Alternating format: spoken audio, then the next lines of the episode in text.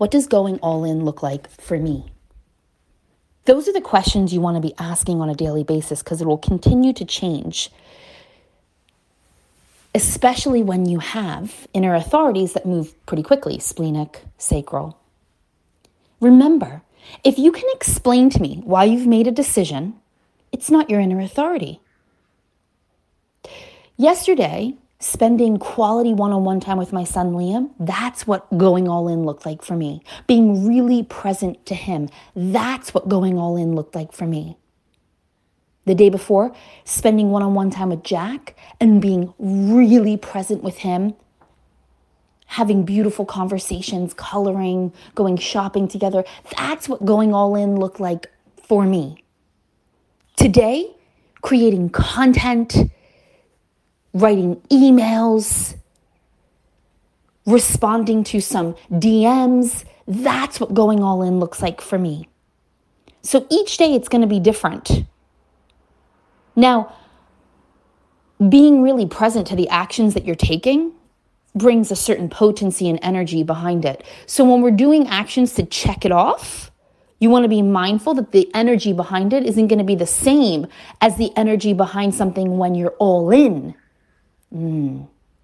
I could easily say, oh, yeah, yeah, I was all in with Jack and be walking around, looking on my phone, not really present to him, but like, you know, I hung out with him, talking to friends, like, oh, Jack, be quiet, it's okay.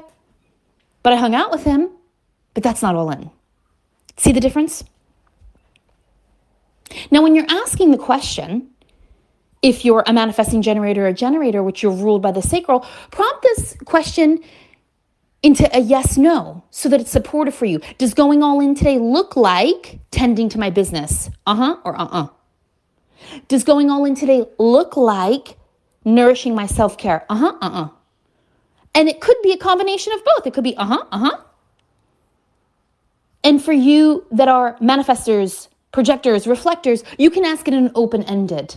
But I tell you, my loves, if you can explain it, it's not your inner if you can tell me all the reasons why it makes sense, it's not your inner authority. So you want to be mindful of that. And with each inner authority, there, the movements are going to be a little different. Some faster, some, some a little bit slower. Splenic, very fast, immediately. Doesn't need weeks. Doesn't need an explanation. G center might take a little bit of time because you may need to have a sounding board with someone, same as a mental authority, to support you in, in making that congruent decision, but it doesn't take weeks. Ego, I want, I get, done. I want it, I desire it, I know I need it, that's it. Boom.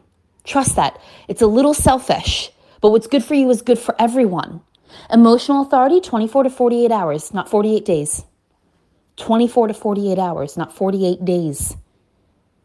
Does it expand me, excite me? It excites me, but it's too much. Too much money, too much time, but it excites me. You need to pay attention to these things. The decisions that are most congruent for all in are the ones that are based on your inner authority. The ones you make with your inner authority don't always make logical sense, and in fact, usually don't. Quantum leaps don't happen from logical, methodical planning and strategic mapping out. I promise you. It doesn't mean that strategy is not great because it has a time and place. It doesn't mean that a little game plan isn't great because it has a time and place when in alignment with your inner authority, not overriding the decision of your inner authority. Okay? So today the invitation is what does going all in look and feel like? We're almost there, but we're not there yet. There's a week left of September. How many of you have already written September off? Notice, watch. What does going all in look like for you today? And then you get to activate that, listening into your inner authority. Let that lead and guide you. I love you.